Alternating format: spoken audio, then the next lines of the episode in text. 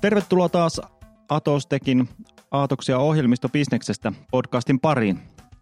Täällä on Markku Haukjärvi ja Risto Pitkänen. Moi. Ja tänään meillä on aiheena data.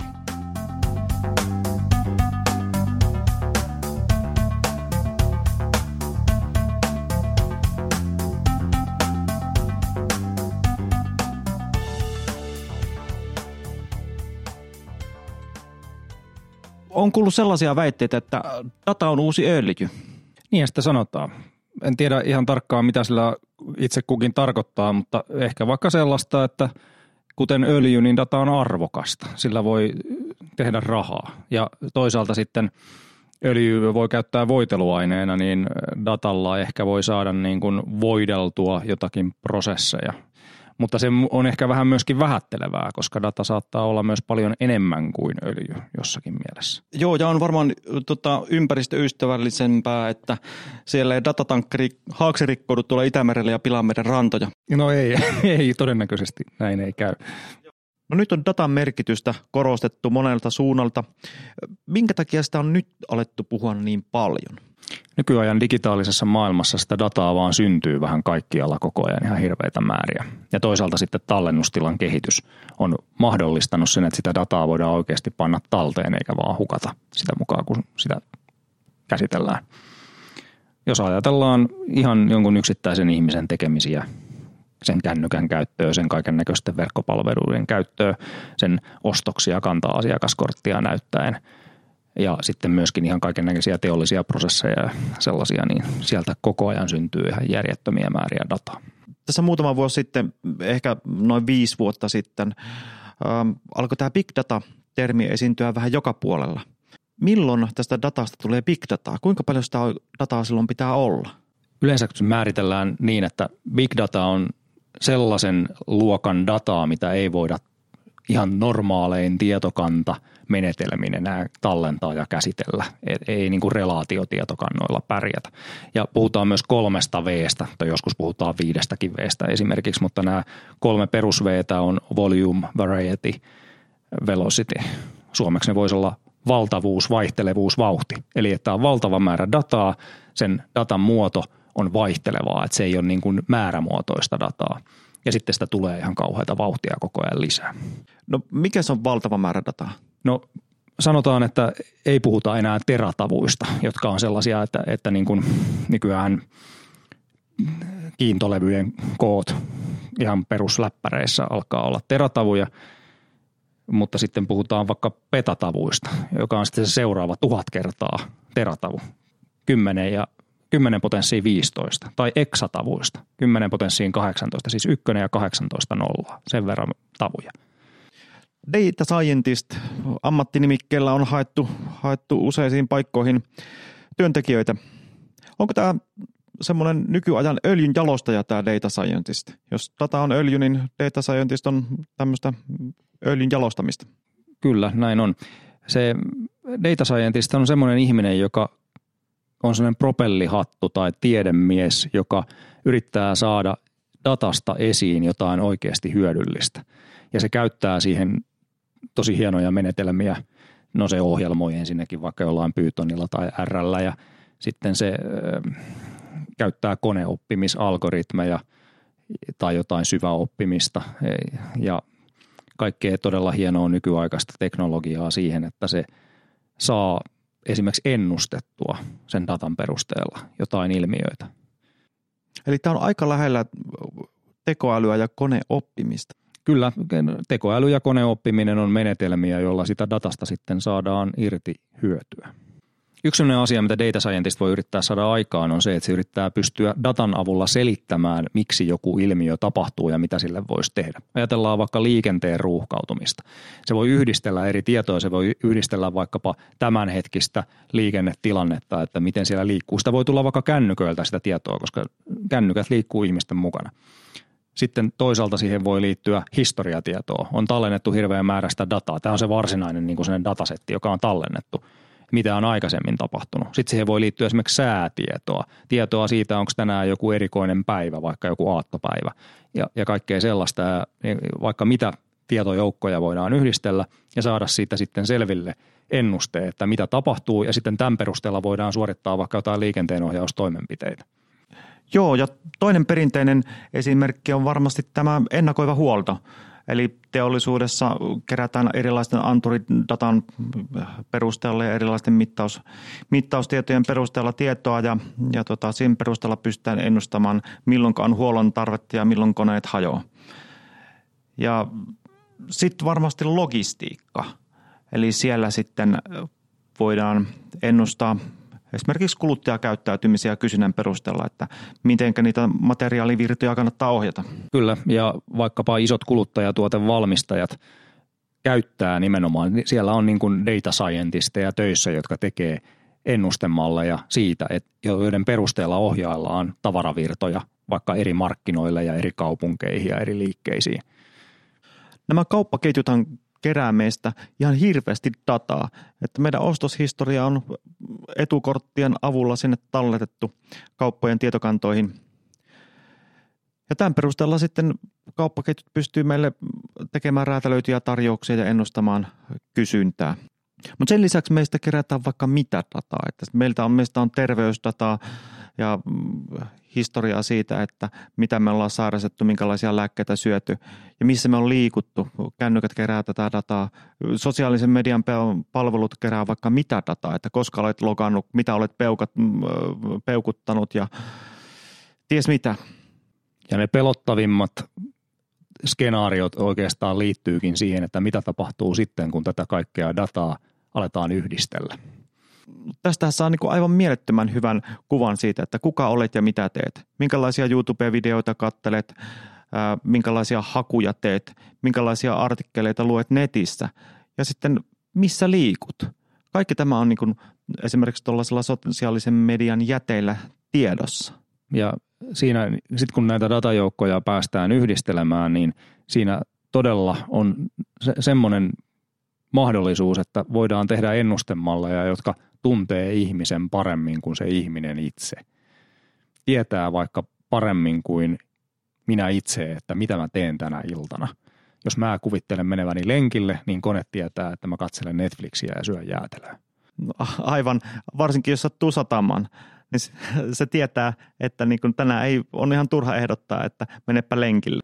Kyllä, mä en ole katsonut sääennustetta, mutta koneella on se kaikki tieto käytettävissä. Ja myös se, että mitä mä oon aikaisemmin tehnyt, että mä voin ajatella niin kuin vielä tällä hetkellä hieman sillä niin kuin toiveikkaasti, että mä menen lenkille, mutta kone tietää mun todelliset valintani.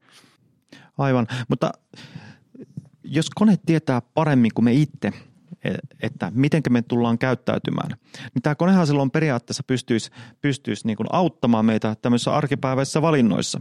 Pitäisi vaan luottaa sitä siihen koneen ehdotuksiin. Eli jos se kone tosiaankin tietää, että, että tota, nyt on tämmöinen päivä ja tämmöinen sää ja sä oot tämmöisellä tuulella ja niin edelleen, niin, niin tota, ja esimerkiksi sen perusteella, että minkälaisia videoita kattelit ja minkälaisia artikkeleja lu, luet ja, ja niin edelleen. Ja, tai sitten varsinkin, jos on jostakin sykemittarista tai jostain Ouran älysormuksesta kerätty tietoa, että miten stressaantunut olet ja miten olet nukkunut, niin siellä on todella hyvä kuva sitten siitä, että minkälainen sun fiilis on – et ja silloin tämä tekoäly pystyisi e- ehdottamaan sulle, että lähdet tänään lenkille tai jos näyttää hyvin epätodennäköisyydeltä, että sä et ole kuitenkaan tätä toteuttamaan, niin sitten, että tuossa sulle olisi hyvä uutuusleffa ja jäätelötarjous. Kyllä. Tai sitten joku välimuoto, että jos se ajattelee, että vaikka terveellisempää kuin tarttua siihen jäätelötarjoukseen olisi sen sijaan, että menee lenkille, niin mennään vaikka keilaamaan – Tämähän on tietysti hyvin pelottavaa ja yksilön suojaa vaarantavaa. E, ei kukaan halua, että vaikkapa jotkut kaupalliset tahot pystyy ihan vapaasti hyödyntämään ja yhdistelemään tällaisia tietoja ja kaupittelemaan niitä toisilleen. Ja sitä vartenhan tietysti virallinen regulaatio on sitten viime aikoina ollut kovasti tapetella. Esimerkiksi EUn tietosuoja-asetus eli GDPR. Ja sen tarkoitus on juuri suojata yksilöä tällaiselta vapaalta datan keräämiseltä ja kaupittelulta ja yhdistelyltä ja kaikelta sellaiselta, että sillä on ainakin periaatteessa mahdollisuus esimerkiksi saada selville, että missä kaikkialla sen dataa on, mitä siellä on ja vaikka vaatia sen poistamista jostakin rekisteristä. No juuri näin, että kyllä se tuntuu kieltämättä aika epämiellyttävältä että jos tuolla on aivan valtavasti tietoa minusta, mun käyttäytymisestä ja sitten mä en tiedä, että mihinkä sitä dataa käytetään. Eli siinä mielessä tämmöinen GDPR on kyllä todella hyvä, että voin tarkistaa asian. Ja tietysti olisi hirveän hyvä, jos olisi joku keskitetty paikka, jossa tämä voi tehdä. Antaa esimerkiksi luvan käyttää mun ruokaostoksista tietoa pelkästään ruokakaupalle tai kenties ehkä jollekin terveyspalvelulle myös ja kieltää sen kaikilta muilta. Juuri näin. Tämä datan yhdistely, vaikka se kuulostaa pelottavalta, niin se voi olla kuitenkin sitten ihmisen kannalta myös tosi hyväkin juttu, koska se voi saada sen avulla palveluita, joita muuten ei olisi mahdollista tuottaa. Vaikkapa just jotain ennaltaehkäisevän terveydenhuollon palvelua – joka perustuu tarkkaan dataan, jota on kerätty vaikkapa sitten sen ihan tuolta terveystiedosta kanta-arkistosta, sitten vaikka jostain erilaisista niin kuin aktiivisuusrannekkeista ja muista tällaisista henkilökohtaisista wearable-laitteista ja sitten vaikka siitä, että mitä se on ostanut kaupasta, millaisia videoita se on katsellut ja niin poispäin – mutta silloin tietysti se henkilö haluaa, että kuka tahansa ei saa tehdä tällaista yhdistelyä, vaan ainoastaan se joku palvelu, johon se luottaa. Aivan, koska tässä on kyllä tosiaan sellainen vaara, vaara tietysti, että jos se päätyy väärin käsiin, niin tällaista tietoa voidaan käyttää väärin. Todella pahasti. Ja sitten tietysti voi olla joskus jotain ikään kuin hieman niin kuin eri luonteistakin hyötyä sille yksilölle. Esimerkiksi yksilö voi olla halukas myymään dataansa, ihan kylmästi myymään sitä niin, että saa sen korvaukseksi siitä datasta joko vaikka ihan rahaa tai sitten vaikka jotain palvelua. Tälläkin hetkellä itse asiassa ihmiset hän myy dataansa tavallaan vaikkapa Facebookille. Ne saa korvauksena siitä sen Facebookin palvelun, mutta oikeastihan se on arvokasta. Facebook on nimenomaan tässä databisneksessä. He taas niin kuin hyödyntävät sen datan sitten myymällä sen mainostajille. Kyllä, ja se korvaus on tosiaan sitten, niin kuin sanoit, se, että, että voidaan käyttää tämmöistä sosiaalisen median palvelua ilmaiseksi. Kyllä. Joo. Ja toisaalta sitten jos, niin kuin, no niin kuin sanoit hyvän esimerkin tässä, että jos vaikka tällaista ostoskäyttäytymisestä kerättyä dataa ja terveysdataa yhdistellään, niin siitähän voi saada niin kuin aika hyvän kuvan sitten siitä, että, että jos on väestötasolla isommassa massa ää, kerättyä dataa ja olet syönyt näin ja näin ja, ja olet sitten tämän tyyppinen henkilö, tämän ikäinen, niin voidaan ennustaa, että sulla on nyt tietynlainen – riski sairastua vaikkapa syöpään. Sekä tällaisessa yksilön tapauksessa voidaan tosiaan saada ennusteita ja hoitosuosituksia ja tutkimussuosituksia, mutta sitten myös lääketiede sinänsä voi mennä ja hirveitä harppauksia eteenpäin, kun tätä dataa päästäisiin kunnolla hyödyntämään. Suomessahan puhutaan kovasti siitä, että tämä kansallisen terveysarkiston sisältävä niin valtava potilasdatamäärä on suorastaan niin kuin kansallinen aarre ja se voisi olla tavallaan vientituotekin Suomelle. Siihenhän vaan liittyy tosi paljon kaikkea haasteita sen takia, että se data on niin arka luonteista, että eihän sitä nyt voi kenelle tahansa myydä. Tähän täytyy löytyä joku semmoinen regulaatio ja sellaiset pelisäännöt, että voidaan yksilöiden suojaa vaarantamatta hyödyntää sitä vaikka lääketieteen tutkimuksessa. Nythän on prosessissa niin sanottu toisiolaki, jossa on tulossa sitten tähän liittyvää lainsäädäntöä mahdollisesti, jos se nyt saadaan eteenpäin. Kun kerätään paljon terveysdataa, niin tämä sitten mahdollistaa sen, että pystytään ennustamaan esimerkiksi epidemioita.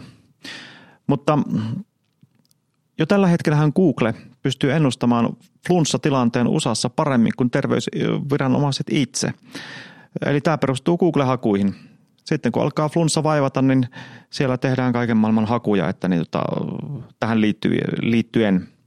Näistä makrotason ilmiöiden ennustamisesta ja datasta kaivelusta puheen ollen, niin sitten semmoinen, kun sitä dataa on vähän joka asiasta ja sitä päästään yhdistelemään, niin mulle tulee vaan mieleen, että syntyykö semmoinen tieteenala kuin psykohistoria – Isaac Asimovia lukeneet ehkä muistaa Harry Seldonin, joka oli Asimovin fiktiivinen hahmo, joka kehitti uuden tieteenalan nimeltä psykohistoria, jossa historian kaikesta datasta ja nykypäivän ilmiöistä ja siitä pystyttiin ennustamaan yhteiskunnallisia uusia tapahtumia, vaikkapa että syntyy vallankumous tai joku tapahtuu joku suuri romahdus ja sivilisaatio kokonaan romahtaa.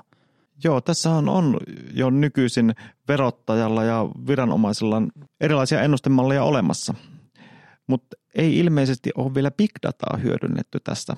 Ei varmaan ainakaan täysimääräisesti ja se jää sitten nähtäväksi, että jos ihmisen – toiminnasta, yksittäisen ihmisen toiminnasta tekoäly pystyisi vaikka antaa tarkempia ennusteita kuin se ihminen itse, niin pystyykö tekoäly sitten ennustamaan tällaisia makrotason yhteiskunnallisia ilmiöitä paremmin kuin vaikkapa jotkut yhteiskuntatieteilijät? No se datasta ja big datasta. Kiitoksia, että kuuntelitte. Kiitos.